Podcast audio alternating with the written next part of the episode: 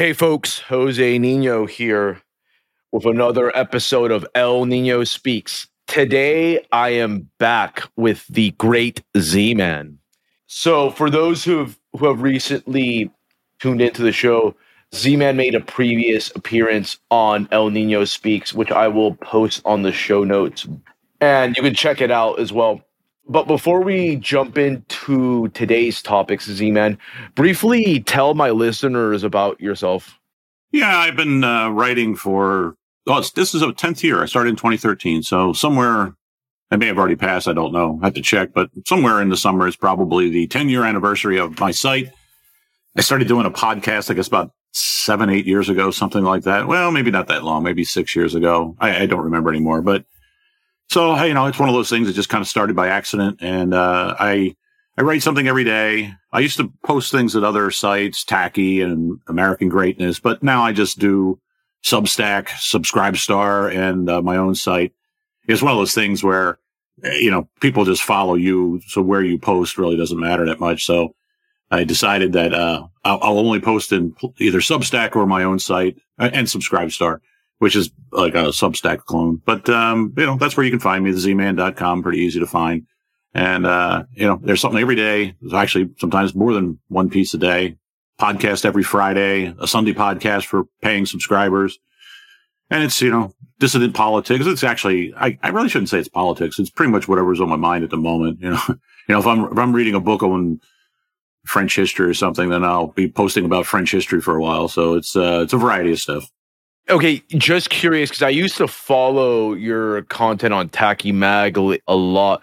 What happened there with regards to your like weekly articles? Yeah, you know, it's one of those things I decided I, I was going to. You know, they asked me the woman who runs it.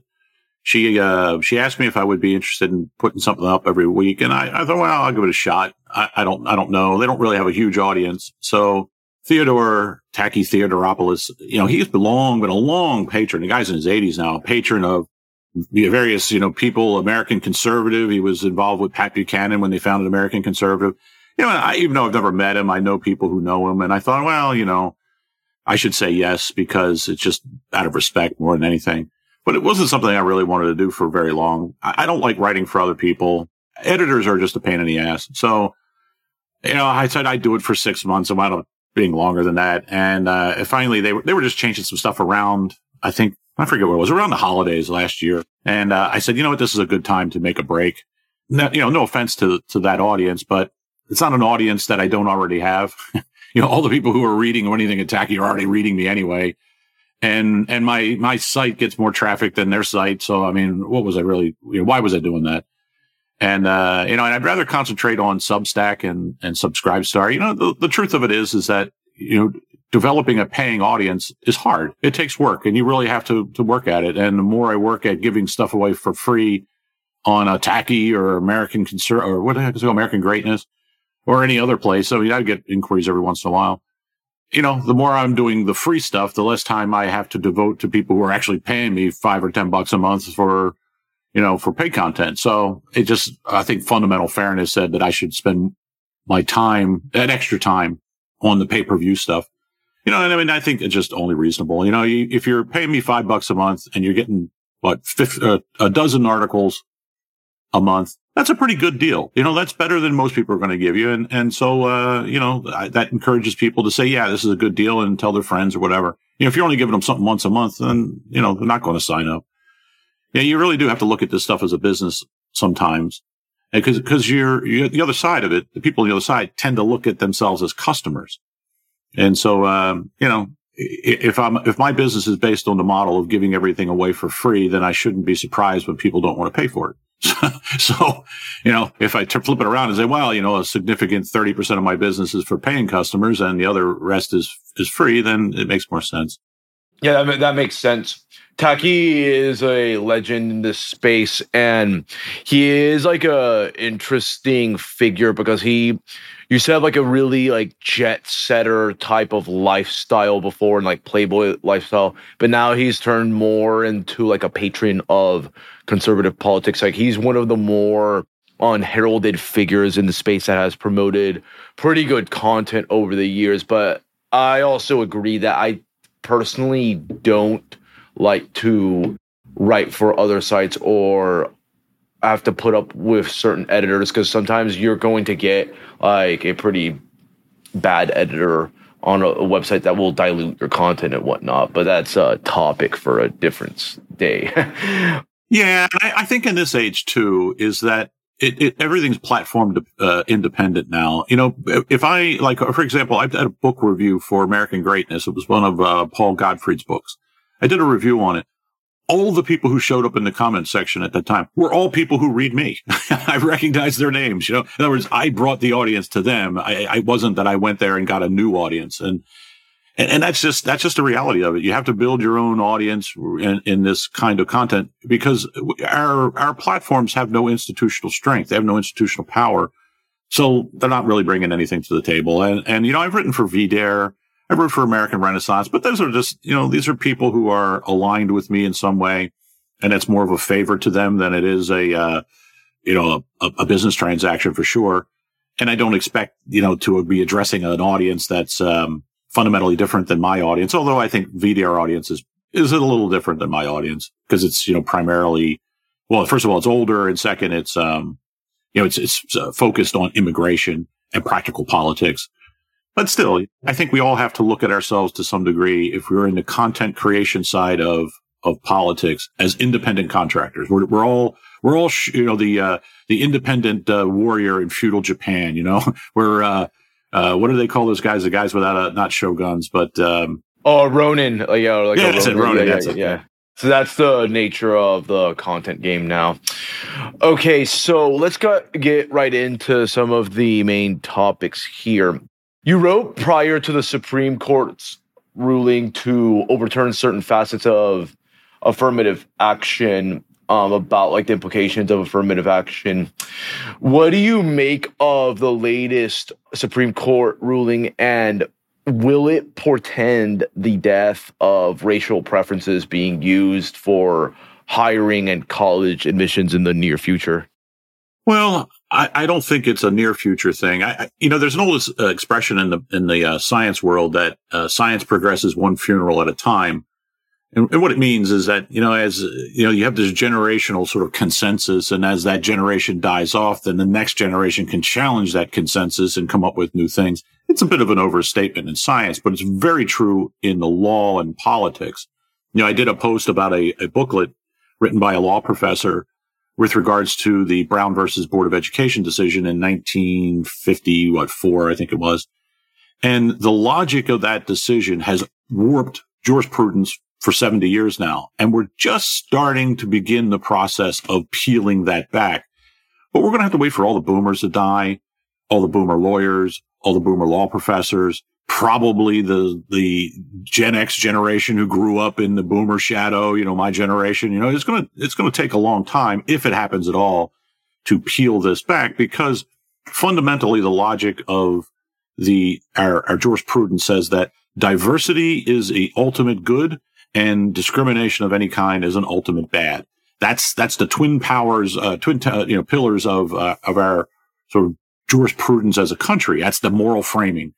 And to roll that back is going to take a long time. We're going to find ways to nibble around it. And you saw in the court decision a little nibbling at it saying, well, wait a second.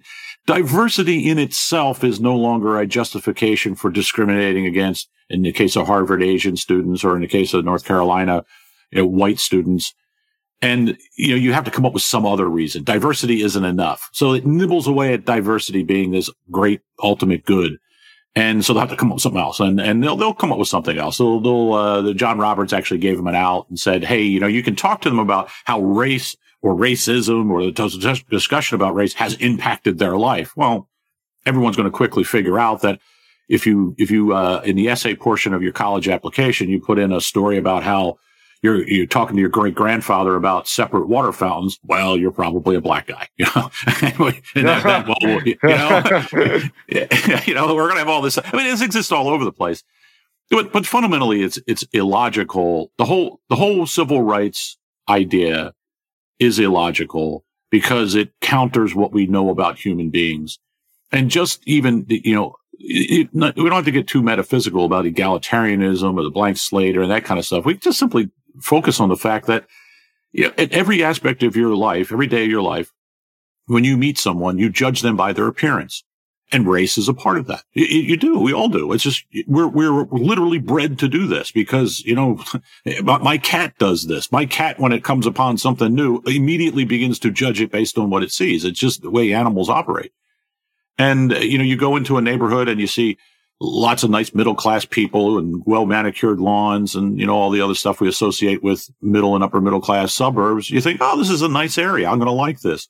Unless you're a guy from the ghetto. If you're a guy from West Baltimore, this, this is going to seem weird to you. It's alien. You don't understand it, you know, and it, it's just, it's just human nature. So inevitably we're going to notice race. We're going to judge people on race and, you know, not always, you know, we're not, we're not always going to be proud of our judgments for sure, but we're, we're going to make them anyway. It's just, you know, just the way it is. And so to have an ethical regime of either anti-racism or uh, color blindness is impossible. And, and in fact, it's immoral because, you know, the fundamental of ethics is that you, you can't be compelled to do that which is impossible. So since we can't make people colorblind and we can't keep people from having opinions about race and ethnicity and class and all the other stuff that make us up, and we won't be able to stop people from acting on those opinions and judgments and so forth, then it's unethical to have a moral regime in the law that says that these things are prohibited.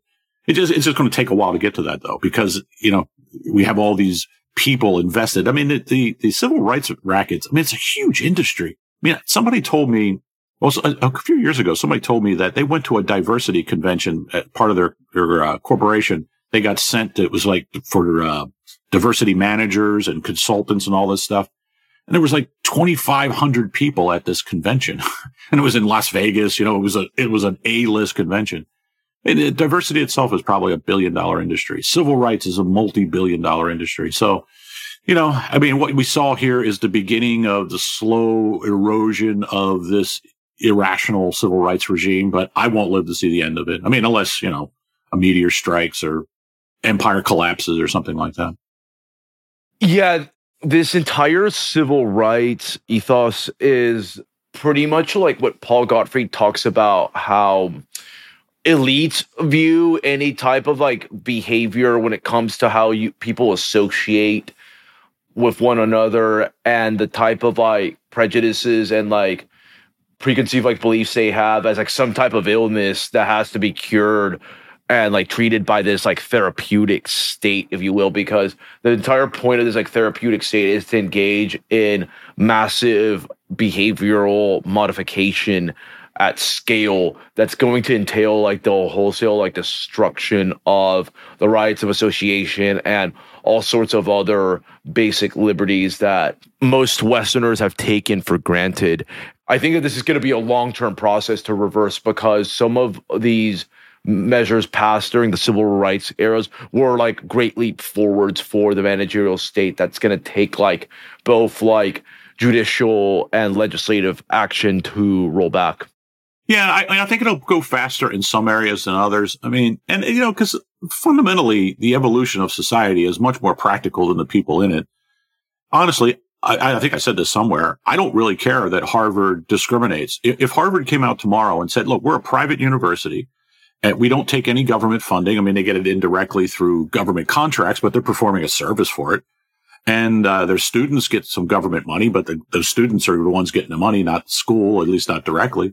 So if the re- new regime said, Hey, Harvard, you can discriminate all you want. And Harvard come out and said, that's great. We're only going to allow left-handed ginger midgets. Our next class is just, that's all it's going to be. Left-handed ginger midgets. Well, who cares? Good for Harvard. It doesn't affect me at all. It doesn't affect nobody. I mean, Harvard is a tiny little portion of our society.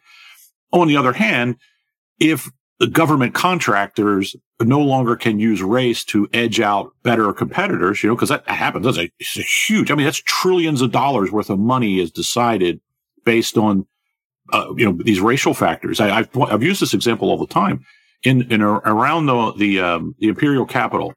All the IT contractors that serve the government, not all of them, but a majority of them are South Asian, Indians and Pakistanis. They, they come in and they, cause people don't realize there's a separate set aside for South Asians. So if you can tick South Asian on your, your application, you get ahead of the guy who can't tick that box or tick another similar box. So they have basically gamed the system. Every, if you do government business, one of the things you run into is that you're always talking to guys with a thick Indian or Pakistani accent in the IT world. they, have come to dominate it. And that's because of this goofy racial set aside. I know of businesses, black owned businesses that don't actually perform a service other than to be listed as a subcontractor for a general contractor to get a government contract because they can say, I have a, a majority black vendor or I'm a, a woman owned business. If you got rid of that stuff, that's a huge impact on life. All of a sudden now, you know, all these scam artists can't use this set aside system to, you know, work uh, trillions of dollars worth of money out of the taxpayer. Make a huge difference. So uh, that I would care about. I mean, that actually makes a difference. Whether Harvard discriminates or not, who the hell cares? I, mean, I, I, just don't, it doesn't matter. But I think that's, that's probably what we'll see first. We'll see somebody sue the government, you know, su- you know, find a way to, to sue for these actual quota systems in government contracting. And that, that will be one that, that the, that the court can easily, uh, address because after all, it's so crooked and corrupt. No one's going to be sympathetic to these people getting, you know, having their, their, uh, their freebies taken away. So the court will feel safe, you know, to, to rule in favor of, uh, the plaintiffs. And in the end, it actually serves the interests of the elites because they do have a big problem. Elites have a huge problem of, of competency. Their vendors are idiots. I mean, they're, they're increasingly incompetent. They're seeing it everywhere. You know, it's becoming a topic of conversation. So, you, you know, I think we'll see this the regime erode, but in bits and pieces. So you might see it happen fast in some area like government contracting, but slow in other areas, private employment. You know, you're still going to have the problem of counting heads and making sure you have a diversity program and that kind of stuff. That'll probably go on for decades. So, I mean, you know, I don't want to sound totally negative. I think, in, you know, some things will go, will happen quicker. Some things will just take a very long time or may never really, you know, we may never live to see them. Yeah, that's actually a really good point because one thing that really characterizes the cultural left and separates it from like other political factions is their like relentless pressure and desire to affect political change at all costs, even with this affirmative action case, for example, dealing a blow to them. I can imagine they're gonna find other ways to implement racial preferences and whatnot. How do you think they'll go about doing this, like to circumvent like uh Supreme like the recent Supreme Court decision and other efforts to roll back affirmative action? Yeah, I mean that's that's a pretty easy one to do, really, because it, it's funny. What people don't understand is that much of the like if you I mean, I'll, I'll, grant I'm a little out of date on this stuff, but when I, uh, about 10 years ago, I used to know a guy that was on the, uh, admissions board for a Ivy League school. I can't give away too much because I don't want to dox him by accident.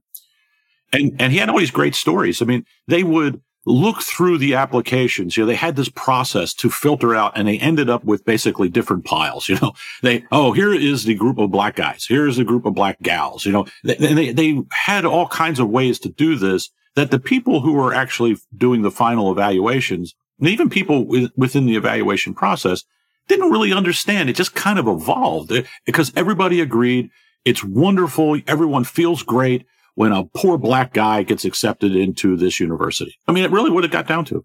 And, and I, look, I ran into this as a young person when I was in my high school a million years ago. I got recruited by, uh, Williams College. Uh, no, not Williams, Amherst College. And I had really good test scores, but I was poor. I came from a poor family. I clearly ticked all the box of being poverty. And they started sending me letters basically saying, Hey, we really are looking for poor people like you. And it was, it was kind of insulting even at a young age. Like, wait a second. You're, you're, not, you're not appealing to me because you think I'm smart. You're appealing to me because I, I, you think I'm a hobo. I, that I, you know, I have a rope belt and I wear, you know, uh, burlap sacks. But that's that's what it was. I mean, that was forty over forty uh, forty years ago. Well, yeah, forty years ago now. So you know, and even the ten years ago, this this had matured to the point where they have a million little ways to figure this out because it's really not about ideology as much as about these people congratulating themselves for being good people. That is, that is the biggest part of it. The, the guy I, I, talked to about this, he said there would be women. He, he talked about women who would be almost in tears talking about certain applicants because they ticked all the boxes. You know, they were from the South. They were black. They were poor. You know, oh my goodness, look at what we're going to do. It's almost like they started feeling like they were Christ. You know, they were saving these poor little lambs from the lions. You're not going to change that with any kind of rules. So that'll still go on. And it'll just be a little bit less overt about it. You know, and, and, and let's face it, the Ivy League's problem is not really white people or black people. It's Chinese people. That's the ones they don't like. They don't like all the Asians coming over because a lot of them are foreign students and they could solve that problem through other means. You know, they can, they can get the government to crack down on foreign student visas or something and, and, uh, and, and satisfy it. So I, you know, I just don't, I don't know. I wouldn't be too optimistic about it. I, I think if you are, if you are a male and you have anything on the ball, make sure that you get some good IQ tests and put your scores on your resume and your applications. And that'll take care of you as you try to enter the world, as you try to build a career in life. Because as an employer, I can tell you, if somebody sends me a resume and it's got uh, their Stanford Binet or their WISC score on it, I'm going to hire that guy because that's somebody on the ball. Uh, agreed on all fronts. Now, for continuing on this like culture trend, there have been some forms of right wing victories, if you will. I say gradual and small victories, but victories nonetheless against like the rise of transgenderism and other forms of cultural degeneracy as certain states have been implementing measures to block like sexual transitions for minors and other controversial procedures. Do you think that this is a sign that like the transgender agenda is finally receiving some significant pushback and it's largely pl- plateaued? Yeah, I think the whole grooming of children, which is essentially what it is, you know, allowing these ghouls and you know, lunatics to get, you know, to take control of people's children and do all sorts of sick things to them it, it is the bridge too far because look, you know, people can will put up with a lot of things. They'll, they will be degraded in all kinds of ways in order to feel as if they're within the moral consensus. But there are limits. You you you, you cannot push so far. And and look, there, you know, you're you're talking about the very extreme biological limit. You know, we as a species are are purpose built to defend our young. You know, e- even when they're not directly our young, they're just our tribe's young. And this is a well understood thing in evolutionary biology. You know, it goes back a hundred years, more than a hundred years. So a guy named Haldane, you know, it, you know, it was, you know, I would give my life for my brother and two cousins and four second cousins or whatever it might be. You know, in other words, the closer someone's related to you, the more likely you are to sacrifice your own life for them because in effect, you are defending the DNA of your people. And, and this, I mean, the Greeks understood this to, to a great degree, even though they had no idea how DNA worked. And when you're going after people's children, I mean, you are violating the prime directive of the, of the human species, of any species. You know, you, you get too close to a, a, bear, a cub, the mother is going to come and try and kill you. I mean, this is, this is just, you know, crazy what they decided to do. But I think in the process, I think they've revealed things about themselves that most people didn't realize. And that is the sadisticness of it. The really, these are not good people. They're not, you know, most people look at the look at the left and they think they're mistaken. Oh, well, that's a different thing. Yeah. Yeah. Yeah. And, and th- this really, really became a huge problem for them because you, you, can't, there's no way you can say there's good intentions mutilating a child. And, and now you're getting all these stories out where, you know, these butchers have, uh, you know, chopped up pubescent girls and boys and, and you know, their lives are ruined. And, and I mean, there's no fixing it, you know, and, uh, it, it's, it just strikes people at a level that it goes beyond anything else. You know, you, you can put up with the pronoun nonsense. You can say that, well, I'm going to have to pretend that Bob from accounting, who's now wearing a dress, we're all going to pretend he's Barb. you know, we'll, we'll do that. Because you know what? It doesn't cost me much to play make believe with Bob. I, I know. I mean, I, I, can just ignore Bob for the most part, and a little bit of inconvenience here or there, and, and you know, because we're, we're, just efficient, and we're, we're all socially efficient to some degree. And some, most people are very socially efficient. So we just look and say, Hey, what's the easiest thing for me to do? Okay. I'll play make believe with Bob and my supervisor and he can run around in the uh, sundress all day. I don't care.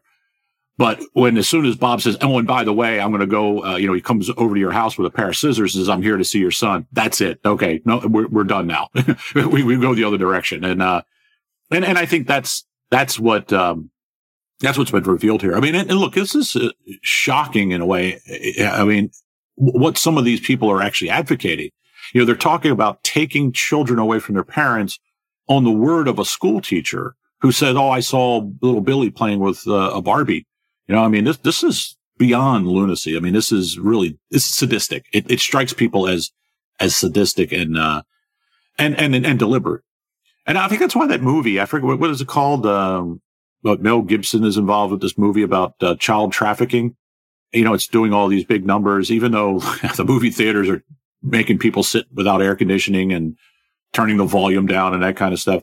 It's doing all these great numbers because it strikes a chord with people that, hey, these bastards are coming for our kids.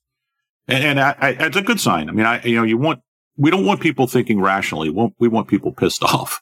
And the more pissed off they are, the bad guys, the better it is for the rest of us. Oh, yeah, absolutely. Yeah, no more using lifeless like charts and statistical figures to get people riled up. This kind of stuff is very primordial that, and just like demonstrating it through like a simple video or whatever will will do the trick because yeah, like you said, this is literally a back to basics moment that should get people really ticked off just for like simple biological and reproductive reasons and that, that should suffice ultimately yeah see this is the reason they they moved heaven and earth to get tucker carlson removed from fox news i mean it, it was an enormous project to get him removed from fox news i mean a lot i mean a lot was expended to it and and i i said this at the time when it happened actually i said it before it happened so i, I guess i can pat myself a little, back on a little bit is that the thing that he did was make it okay, not just okay. He made it cool to ask the question, why or who said this or who says. And it started when the, the whole diversity thing, when he said, you know, he did some bit, a, a, a show on uh, diversity. He said, well, who decided diversity is a, is a good thing? Who says diversity is our strength? You know, and, and he just kept going on, you know, that what Tucker way. And there's no answer for that question. So that's why they don't want you to ask the question because there isn't an answer. Well, who said this? Well, nobody said it. These guys just made this crap up and are imposing it on us because it benefits them in some way. And if you allow someone to question their moral authority, the whole project starts to unravel. That's why they freaked out about from that point on, Tucker Carlson became public enemy number one for the regime. And they finally got rid of the guy and they're still going to go after him. I, I, I look, I, I'm sure that they're going to try and litigate it, him into silence because he makes asking questions cool. Uh, he makes asking the wrong questions sound cool. And, and that's a very dangerous to people who, uh, you know, who rely on a, a moral framework to, uh, to justify their authority. You know, when you, you can, it's like, um, it's a question I do on Twitter when some, some uh, guy starts complaining about the lack of uh, black people at some event. There was some post, someone posted a picture of like a, I don't know, family reunion or something. It was like a whole bunch of people at a big table outside. And he says, you know, how come there's no black people there? And my, my question was, why do you think you have a right to white people? Well, that's not a question. yeah, yeah, yeah, yeah. and and you know th- those kind of questions are very very dangerous. And uh, but you know they're the kind of questions people are starting to ask, which is a good thing. I mean, you know, I, I think I, have said this a long, long time ago, and I, you know, I, you know, there's some things I say. I mean, I say a lot of things, and a lot of them turn out to be kind of stupid. But every once in a while, I do kind of stumble on something that, that, that's right. And I, I think this was like when Trump was running. I said, you know, you'll know the revolution has come when some politician stands up, a Republican or a conservative, in front of a crowd and starts talking about racism, and you you you hear silence, and then a little laughter, and then before long, it's a cascade of laughter. People are just laughing about the ridiculousness of someone preaching to them about racism. That's when you know the revolution has come because people have abandoned this this moral framework and no longer are no longer trapped by it. They say, okay, you call me whatever you want. It doesn't matter because I don't believe in that stuff. And, and that, that, that's the hard thing for people to get through their head. You know, if somebody said to you, Hey, Jose, you shouldn't eat pork because it's, it's, uh, it's haram. And, uh, or it's, uh, it's not, you know, I mean, you, you would laugh, right? You laugh. It's yeah, like, what? Yeah, I'm not a Muslim. Yeah, exactly. Well, so when someone says, well, Hey, uh, you know, you, are a, a, homophobe. Well, I'm sorry, uh, that's not my religion. I'm a, I'm, a, I'm a Catholic. I'm a Catholic. We don't have that problem. So, you know, you, you try something else. And, and that's the, that's how people have got to start to be conditioned. And I think it's happening. You're seeing it with this whole trans business. You're seeing it with this child exploitation movie. I forget what the hell it's called. And, and you know, you notice that, uh, that uh, one of the things, uh, which is, I find amusing is that a lot of these people, uh, you'll see it on Twitter where they'll start being uh, called a groomer or, you know, they'll, they'll, they'll intermix child molester with transgender. And it makes, makes them crazy because you know you, you can never morally justify being a child molester or being a groomer. And uh, people freely using this kind of moral language to shame these people. That's a good sign. And i you know I, we hope i hope to see more of it. I hope it becomes a trend.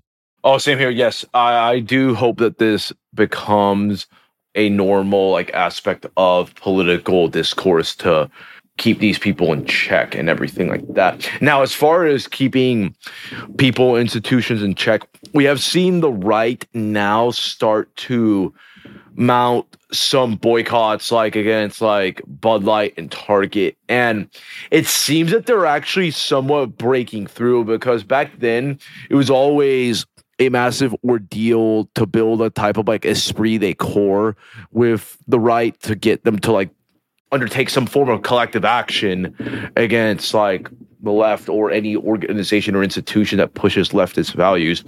Do you believe that this could be a sign that that the right will be able to mount more effective forms of resistance in the future? It could be. I, I, I will be the first to admit uh, I was wrong about the Bud Light thing. I, I, my sense was it would be a one or two day thing, and that would be it because I've seen this before. But this really really did take off and, and it became a, it became a fun thing. You know, one of the reasons that Trump won in 2016 was those Trump events, whether you were at them or watching them, they were fun. Fun, yes. Hundred percent. It was all these, and it was, and what was really made it fun. It was all normal people who, who, you know, with whom you could relate, who were all having a good time while they were agreeing with you. And this is the same sort of phenomenon that's happening with these uh, cor- corporate boycotts on the right. And look, I'm old enough to remember I was a little boy. Uh, I guess I, I was probably, it was one of my earliest memories. So I was like, you know, kindergarten maybe. And I wanted grapes. I like grapes. My mother was, we were at the grocery store and she, I said, I wanted grapes. And she says, no, we're boycotting grapes. Now I was too old, young to understand what this means, but looking back on it, it was back during when Cesar Chavez was trying to organize farm workers. And one of the things he called for was boycotting certain foods because that would send a message. Well, my mother was not a political person, but she just heard that good people do this. Good people boycott buying grapes, and she wants to be a good person, so she would boycott grapes. She would deny her child a grape because she wanted to be a good person. Well, now we're seeing this on the right, where you might not care at all about Bud Light or trannies or any of this stuff, but you know, good people don't buy Bud Light because, well, they support bad things. And that's a, that's a very powerful tool because it's not about facts and logic. It's about a sense of social connection, you know, about being a part of something. And, and that's, that's, that's good stuff. That's powerful stuff, you know, and especially like with Target. And I, look, I know, I know this hurts a place like Target because I, I, I, my business dealings, I, I have some sense of what goes on at some of these, uh, big box stores, having done some work for them. And I know some, some people who are executives at, at these places and their margins are so thin they really do worry about this stuff. And, you know, we saw this with Target, which was one of the first companies to come out and be in favor of letting men in dresses chase your kids around the toilet. And that was back four or five years ago when they said, well, we're going to have, uh, you know, trans bathrooms. But you'll notice this time they quickly pulled that pride stuff back because they, they, can't afford it. They simply cannot afford Retail cannot afford to take this kind of hits. You know, Bud Budweiser's even had to slowly wind it back and that's good. I mean, that's a good thing. I mean, eh, you know, the best thing that we can have in this country or any country is that when the people in charge lie awake at night afraid of the people. That's what you want. You want them to always think, Hey, one misstep and I'm swinging from a tree. You know, I can't screw up. Cause if as soon as these bastards get comfortable, as soon as they feel like they can do what they want, their worst instincts come out. The most horrible aspects of their personality become public policy. And, um, you know, it, it, if you go, there's a, a, letter that Jefferson wrote to Stoddard. It's the famous um, letter where he wrote uh, the Tree of Liberty. You know, is fueled by tyrants and patriots. But if you read the whole letter, he makes the point that this is the only way you can have a free society is that the, the people in charge basically have to worry about the revolt, worry about the peasants deciding to hang the bastards that's the only way you can have a free society. And, and that, that's true then and it's true now. So I, I encourage this stuff. I mean, I wish it went further. I mean, I wish we had angry mobs throwing uh, cases of Bud Light through the windows of the Bud Light corporate office. that, would, that, would, be even better, you know. You know, you, you, see scenes of Bud Light executives getting on airplanes and fleeing the country. Yeah, that would be awesome, you know. but uh, you know, I'll take what I can get. Yeah, I feel the same way too with a lot of woke uh, corporations. This is the one situation where I will be quote unquote situationally Bolshevik and just encourage people to just be ransacking these like uh corporate headquarters and just like defiling that stuff because frankly these people like deserve to get punished in like the harshest of terms. And yeah, See, I think there's a strain of libertarianism that got overrun by the left libertarians, the Reason magazines, the Koch brothers sort of stuff, you know, the left libertarianism. But the old sort of paleo libertarians would make the argument that having your rights abused by a corporation is no better or worse than your rights being abused by the government. Because the corporation can only exist at the pleasure of the government. You know, they're the ones who make it possible. They license it, make the entity exist. So one is really the extension of the other. And, and it's a good way to look at it. You know, if Google, you know, d- d- tries to harm my, my rights as a citizen and we're supposed to be in a rights-based society, well, good. that's just as wrong as if the government does it. And so when these corporations start launching these uh, culture wars on people, it's no different than when the Congress tries to do it or your state government tries to do it. It should be met with the same response. And, you know, and that means the, uh, you know, civic, un- civil unrest. You know, we, we can't vote out the board of, of uh, directors at Anheuser-Busch, but we can stop buying their product, you know. And, uh, and, and I was really impressed by the fact that people, you know, I pointed out when it first happened that AB InBev, Anheuser-Busch InBev, is this global corporation have 30% of all global beer sales and 50% of beer sales in the United States. So not buying Bud Light is probably not going to make a difference because people would switch to some, one of their other brands people quickly figured this out and said, no, boycott all of them. Here's the list of brands you need to not buy. It wasn't just Bud Light. So, uh, you know, uh, that's, that's another encouraging sign. People are wising up to how things really work. You know, you, you walk into the beer store and it's really two companies who are selling you beer. It's, uh, Molson Coors and, uh, AB InBev. They have 80, like 82% of the market. People are figuring this out and that's good. You know, that, that's a, that's another good thing. Yeah, but yeah, this is a very good trend, and I hope it continues in effect. Well, you know what else it does too is that for most of my life, people on the right, however you want to define it, had this sort of one-way relationship with corporate America. You know, we're, well, we love entrepreneurs. We love the, the, the bold businessman. We love Ivan Boesky. We love uh, Gordon Gekko. We love these guys. And it was a stupid love affair. You know, we, we were a, uh, we were in an abusive relationship and, and now people are starting to say, no, no, no, I'm, I'm going to get a divorce from these guys and we're going to treat them like, you know, anybody else who's, who's, uh, treat us like crap. That's a good thing. Uh, you know, I'm not a, I'm not a Bolshevik. I joke around sometimes that I sound like a Bolshevik, but uh, you know, I've been around in and around big corporations my whole life. They're just as bad as government when it comes to treating people horribly. Sometimes they're even worse than the government because at least with the government, you can, you can go and, and, uh, into a court and say, look, the government shouldn't be allowed to do this. And a judge will reasonably hear what you have to say. Oftentimes in a corporation, you don't get to do that. You know, you don't have, there's no way for you to go to anybody and redress a grievance. And, and so I think, um, you know, people getting more cynical about corporations and people in the right getting more cynical about business and how it functions and, and looking at corporations as a tool you know, instead of looking at corporations as a great end in themselves, that business is a great end in itself, and that it's actually a means to something else, you know, we want our companies and our business people to further our cultural agenda. If you do that, you're useful. If you don't, then you're not useful. You know, that, that's how we have to look at it. Because that's how the other side looks at it. Yes, 100%. Yeah, they came to terms with this. You know, I'm old enough to remember when every lefty would hate corporate America. Now they all love corporate America because they've co-opted corporate America. That's really how the right needs to start behaving. They shouldn't be fully shackled by uh, ideologies that don't allow them to maneuver politically effectively. Yeah, that's that's been my opinion for some time because at some point you have to realize that it goes back to the friend enemy distinction. You want to like pursue policies and measures that benefit your faction at the expense of your rivals and not doing and not engaging in political behavior that is like tantamount to like political self-flagellation.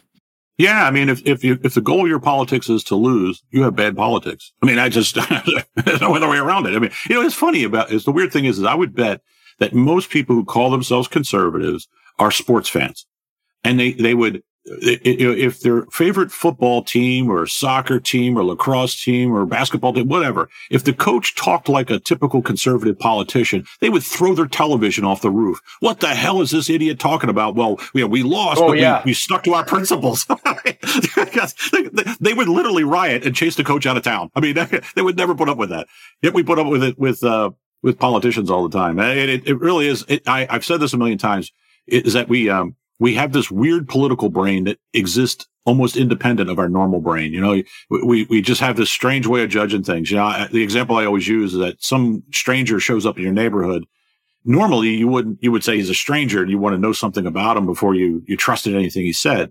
But yet if he comes up and says, you know, I absolutely agree that Trump was a great president, you'll believe anything he has to say from that point on. You know, you don't know anything about the guy, but you'll just accept whatever he has to say because he agreed with you about Trump or whatever it might be.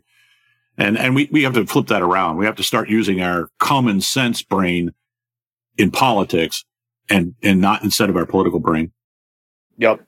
100%. Now, immigration, this is going to take like a more cynical route because it seems like this problem is not going away and it's actually worsening in many respects as like the border is constantly surge rushed on a daily basis. Do you think that immigration will ever be tackled like head on by the political class, or will this just be like something that they're just going to continue to allow until like some cataclysmic event happens, or there's like a state collapse? Yeah, I, I'm I'm pretty cynical about this one. I mean, I think you know I've always been kind of a, a softy on immigration in the sense that I think hey, you know, you have a reasonable amount of immigration. It's fine. You know, you, you want, um, you know, to make sure that people who are coming in are going to work hard and, and they're the kinds of people who will be good characters and fit into the country and all this stuff. And there's ways to do that.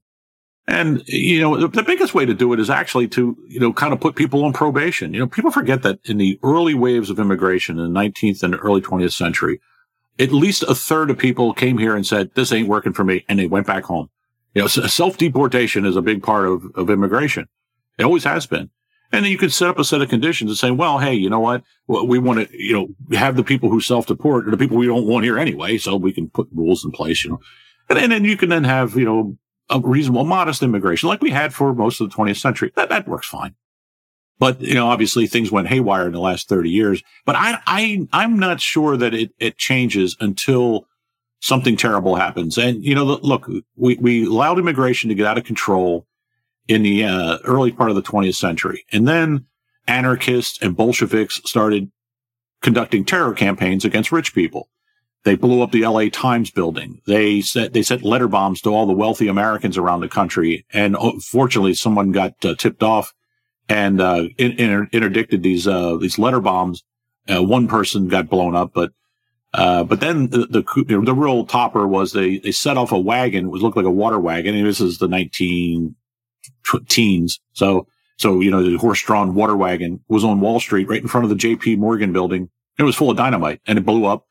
It killed a whole bunch of uh, stockbrokers, killed a bunch of rich people. All of a sudden, they all got religion on immigration. Whoa, wait a second. they went and, and they just arbitrarily rounded up a whole bunch of Italians and Jews and deported them because they said, Hey, we know these guys are anarchists and Bolsheviks. So pff, off they go. And any, you know, there was no judicial review. They, they got real serious about it. And then you had a whole bunch of, of laws passed to sharply cut back on immigration. And it stayed that way in really into the 1980s. And, and it was because, you know, they learned a hard lesson. If you bring in a bunch of people who really aren't going to fit in, they're going to find some way to express their frustration. And it very well could mean blowing you up or, or killing you. And I think that's what we're going to, that will have to happen. You'll see, you know, uh, some sort of crime problems in wealthy neighborhoods or something. I mean, I think that's the only, or social instability. Cause I look, I, I haven't been, I'm going to be in Texas in September. And it's been a while since I've been in Texas, but people tell me that there's large parts of the, of the Texas now you just don't go to because it's, it's lawless. You know, there, it's just, there is no law. It's just, it's an open border. You got drug gangs who are operating in the open and probably true in Arizona and, and parts of California now. And at some point, you know, this becomes unmanageable. You know, it becomes, it gets to a point where you have to start doing extraordinary things. And, you know, look, there's talk that there's a plan being brewed to u- start using the military against the drug cartels because, you know, in Mexico, who really runs things? It's the drug cartels who are running most of Mexico now. So, uh, yeah, I mean, it, it's going to come to something like that. I think, you know, that's when they have the excuse. You know, they have the excuse. Because you got to remember is that the people in charge, they have their own weird morality. And inside that system, it is completely forbidden to say bad things about immigration. It is just a, an article of faith that all immigration is good and you're not allowed to question it. But if all of a sudden, you know, a bomb goes off, then it, all of a sudden it becomes, well, you know, immigration is good, but we've got to do something about the bad immigration. There's your opening. All right. Well, uh, uh, we're, we're, we're still like immigration, but we're just going to have to close the border for a while until we get a handle of it. You know what I mean? You know, that's how you kind of get this change in the moral tone. It gives them an excuse. And, uh, you know, I, I, I, I, cause otherwise there's no convincing them. I mean, it's crazy that both parties are, they just refuse to even discuss it.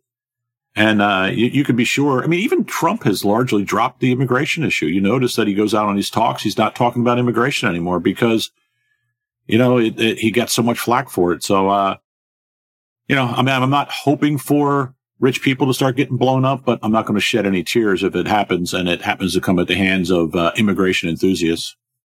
Yeah, especially if these uh, rich people are part of the mass migration boosting class and like that benefit tremendously from cheap labor and that stuff. I'm not going to be shedding a tear whatsoever. And in fact, in a really twisted way, this is just desserts for the the policies that they promote.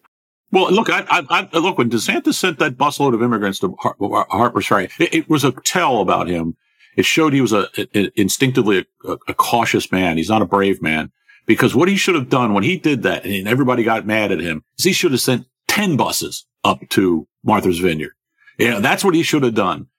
And, and send them to places like Chevy Chase, which is where all the rich media, Washington media people live. You know, hit, hit these kinds of places and uh, uh, the, there's, there's no defense to this because look, I mean, it was hilarious watching them try to, uh, you know, evict these, uh, I forget what these people were from Mexico or no, I think they were Dominican Republic. I, am not sure, but it doesn't matter where they were from. I mean, these poor people. I mean, it was kind of mean to treat them like this, but they were all these all these old white people trying to throw these poor little brown guys out of off their island at the same time saying how much they loved immigration. I mean, it would take a heart of stone not to laugh at that. Well, that we, that's that's another possibility that some of these governors in these areas are affected by this will finally have had enough and say, I don't care if they yell at me. I'm going to start busing immigrants into these neighborhoods. And I mean, I, I think we also have to keep in mind, even though it's funny and it's not to sound too callous, because it, I mean, it is kind of cruel to these immigrants to be used this way. But you know, sometimes you have to break some eggs to make an omelet, and uh, you know, so knock on wood, uh, DeSantis uh, figures this out and starts shipping busloads of uh, of uh, of immigrants back to Martha's Vineyard again. I want to go back to your point about Texas because yeah, I I've lived here. I've actually grown up here most of my life when I moved to the U.S. from Venezuela, and um, yes, I do agree that there are parts of the state that are becoming um almost like statelets for these cartels and other criminal entities. And I joked one time at a bar with a friend that like the Aztlan like irredentist like movement that wants to retake lands in the southwest that uh, belong to like Aztec tribes and other tribes like in Mexico, it's probably going to be pushed by cartels. That's and funny. Um, uh, joking aside, I really do think that that the, the, these will be the entities that will probably try to do that for not just like spiritual reasons, but also for like just flat out power and um, building their own power, building and expanding their own power bases here. Because when you create this type of like lawless vacuum, it's going to be filled by somebody. And yes, I think what that's going to be one of the things if this problem isn't handled, we're probably going to see, and we're already seeing it already, the the formation of these like statelets that are controlled by cartels, and they're going to turn into like no go zones for for like heritage Americans yeah, I mean, it, it, it's look, it's how lots of areas of South America work. Uh, I mean, obviously, uh, uh, when did you come from Venezuela? Were you a little kid or was it? Yeah, a little kid. Yeah, well, then you probably don't remember. But I mean, Venezuela has this problem. I mean, famously, Venezuela has its own self-governing prisons. I mean, you know, so oh yeah, you know, the government. Yeah, I mean, yeah, Yeah. Oh yeah, yeah, yeah. yeah. People literally break in to those prisons because it's it's much more stable than being out in the streets because you get like employment and all that. They have like what's it called a pran? They're called pranes. They're like these prison chieftains that function as a like parallel governor because of how like failed most of like the the Venezuelan state is. And I, I actually remember one case where they literally had to bring in um, the vice president of the time, Tareck El Aissami, to um, negotiate at a, like a um, at a prison to defuse this whole hostage situation because like the government could not like get these like prisons like in order and whatnot because these these type of like prison chieftains have like so much power there. It's a regular occurrence. Yeah, I mean, it, it, you know, there, there's a famous story of an American who got busted on drug charges, and I think it was it was in Venezuela, and uh, he got thrown into one of these prisons, and the, the the big boss found out he could play guitar. The big boss had a, a like a, his own orchestra, so he basically protected this American who could play guitar and was actually good at other instruments to form this band that the the, the guy who ran the prison enjoyed. I mean, you're like you're you're looking at the story, you're like this is completely crazy, but it's just how it is, you know, and, and it, but it's true in, in parts of Mexico. There's parts of Mexico are now peaceful and, and it's a dirty little secret. Some of these like industrial parks and, and business parks are essentially policed by the cartels. Uh, The cartel, you know, the cartel, because there's no other police. And, uh, you know, cause the, the, the central government is really starting to fall apart. And that, that's going to spread in the United States, I think, too, because our state governments really just, they, they're not built for managing this problem and they don't have the resources to do it. They, you know, they can't call in an airstrike. They can't use drones to attack. You know, they, there's just limitations they can do. And I think that that might force the issue. Because again, what's going to happen is some pretty little white girl is going to get killed who happens to, her daddy happens to be a state senator or something. You know how it goes. And, you know, that's, that's what kind of starts to, to uh, push this stuff. But, eh, you know, it's, uh, because I mean, look, you know, there's parts of like, um, Minnesota now that are becoming no go zones because of uh, Somalis. I mean, it's just completely insane, you know. But you know, they they they the people who are the beautiful people, they tolerate this because they don't go to those areas. But at some point, those areas come to them, and um, you know that's when things will change. But uh, you know that that could take a long time. I mean, I, you know, it's funny because you're also getting a we- you can have a very weird thing with immigration. So you're getting second and third generation of immigrants in this country who are probably more pissed off about immigration than you know than than the native population you know? Like the black population has doesn't care about immigration at all in many parts of the country because they don't experience it you know? They, they don't they don't bump up against it. But the people who uh like where i live here we have a large korean population. They don't like the immigrants coming in because they kind of own the immigrant market if you get what i mean. So, yeah, yeah. you Big know, yeah, so you know they're looking at this as economic competition, you know, and uh, so it's but no, no, you know there isn't a consensus for open borders, so it's not like we can vote our way out of it. I mean, there is a consent, you know, there's a consensus for shutting this down for sure, but nobody will run on it until the rich people get get worried about it. I mean, that's I, that's terribly cynical, but I think that's just the way it is. Yeah.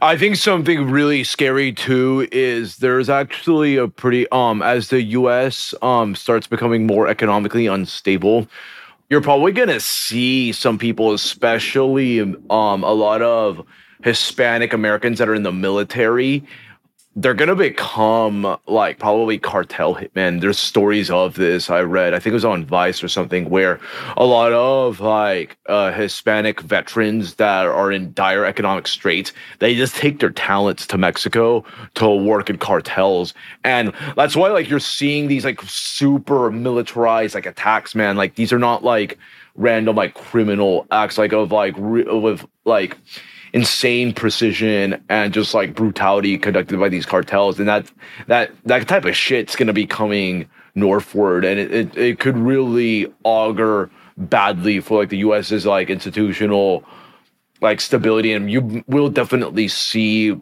certain territories be carved up by cartels at, at that juncture Yeah, there was a there was a situation. I think uh, it was in Mexico where you saw it was clear that these guys, the the action they were taking, these were small unit tactics. These were guys who had been trained.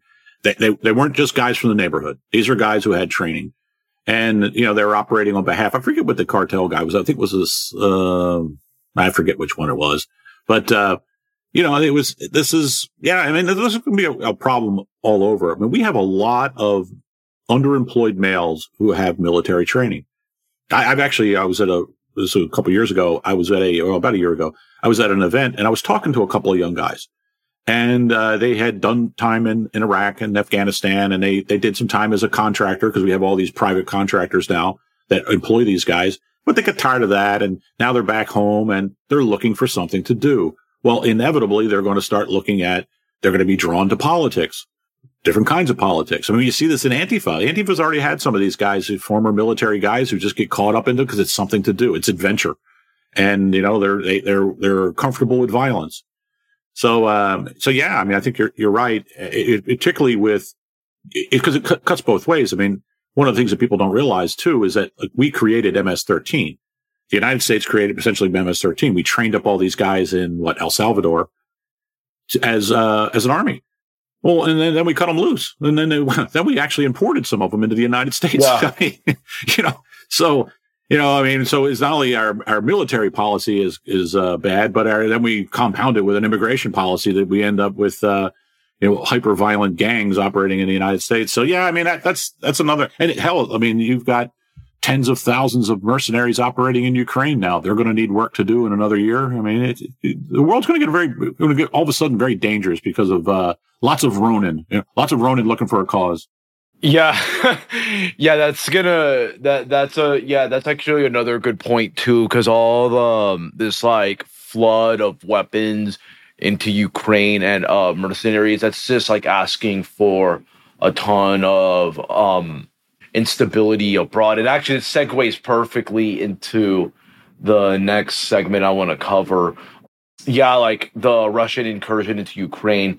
It seems like this is going to be like a protracted affair that, in my view, is effectively like Ukraine being used as like a sacrificial lamb in an uh, effort by like the collective West to try to like bleed out Russia as much as possible. But due to like Russia's um general like manpower advantages and its ability to uh, have like escalatory dominance in this theater, it's probably going to attain like some type of pyrrhic victory, but it's going to come at a huge cost for the West, especially Europe, in terms of like these sanctions that it's imposed on Russia that are just blowing up in Europe's face.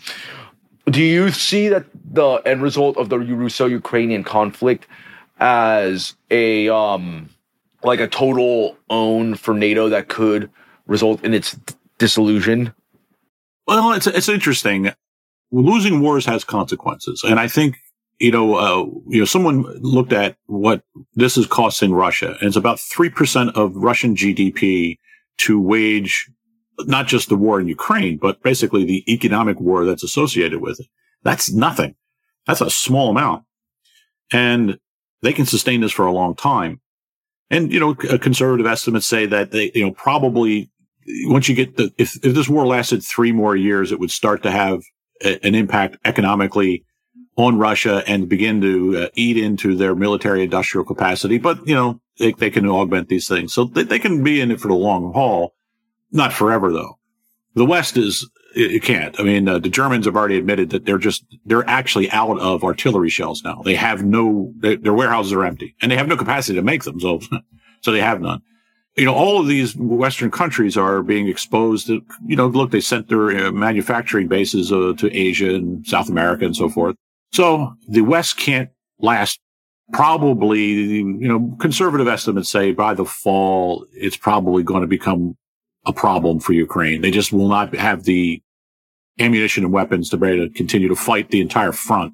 So we're already starting to see some signs of like the northern front is starting to crack a little bit. And, you know, the question then is, is that do you negotiate a peace or do you allow the Russians to impose a peace? And that's going to have a huge impact on what it mean, what, what NATO means. And, uh, I don't know how it's going to end because I, am honestly, I'm baffled by the lunacy of this. You know, uh, a year ago, I pointed out there was a study in, uh, some, uh, Royal, uh, the Royal Society of Military Studies or something like that in Britain. There was a, they, they did a, they did a study on this and showed that, that the you know, they, said that if it turns into a war of attrition, NATO cannot possibly compete because the Russians have this massive industrial base for producing arms. And you know, would think that that information available to the general public would lead to the policymakers saying, well, we better avoid a prolonged uh, war of attrition. Let's find some way out of this. But they haven't. They're, and they're, they're now running out of options. So I, I don't think it'll completely discredit NATO, but I do think we're already seeing cracks. I mean, there's talk about maybe expelling Hungary from the EU. Oh yeah, yeah. And uh, you know that the, the of course the Turks are going to be a problem for NATO because even though they're playing nice with NATO right now, you can't ever trust them. They're always going to you know they're always going to figure out some way to uh, to think on you. It's just the way this is the way they do business.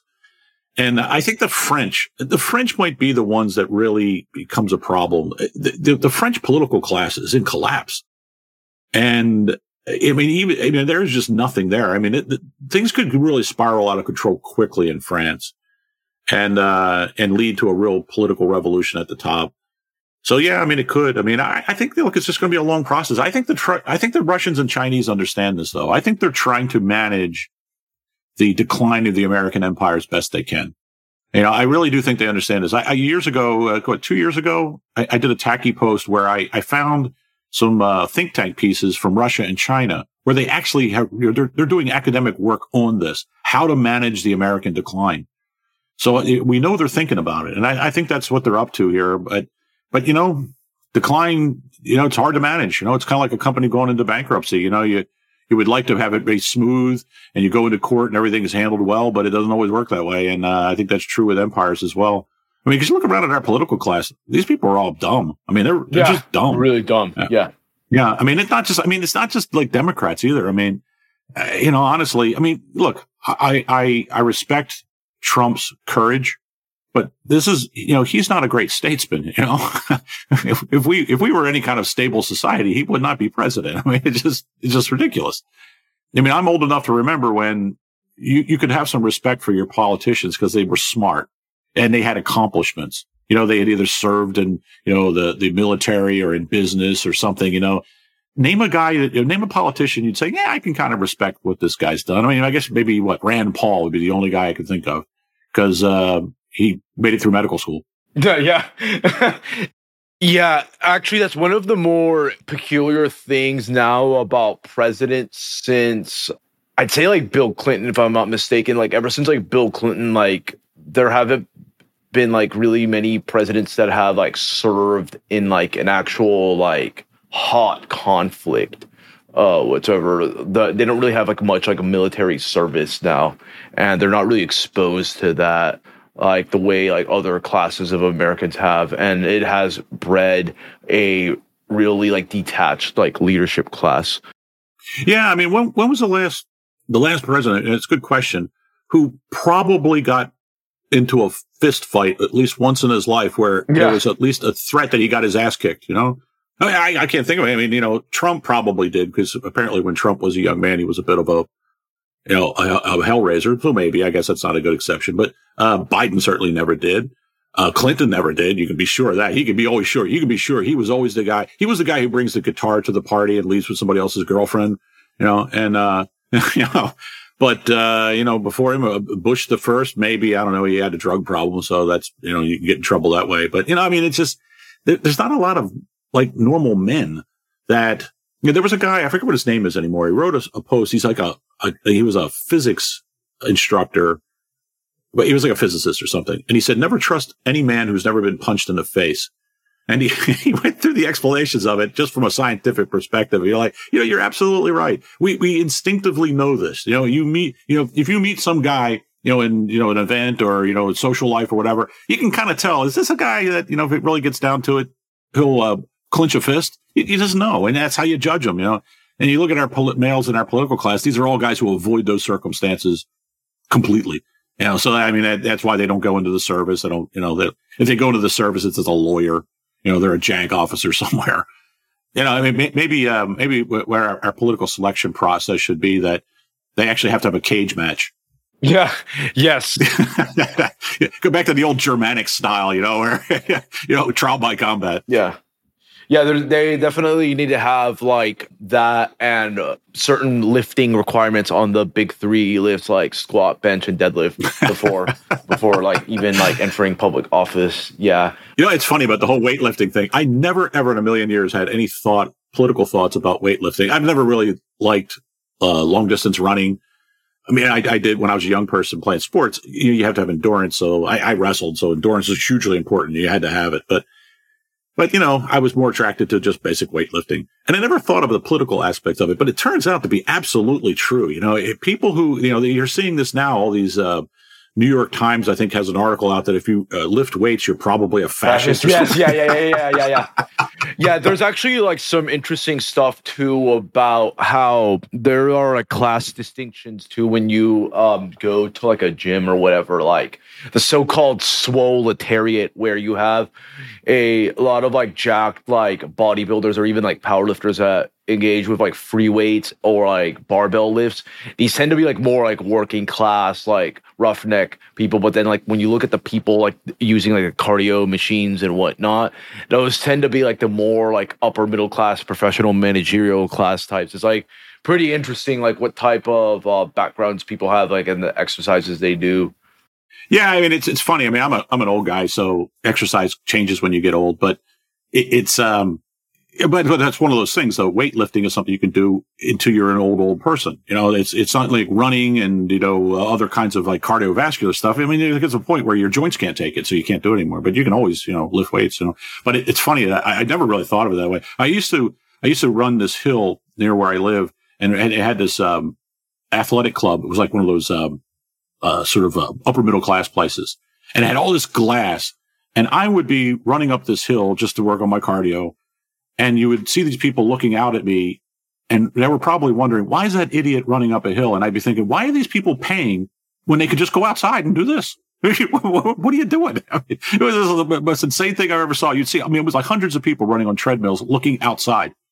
Yeah, I, that, that's actually funny because I, I come from a track high school, like track background, and I, I did like the 400 and 800. So I did tons, tons of hill running. And other forms of exercises outside and I would be like constantly running.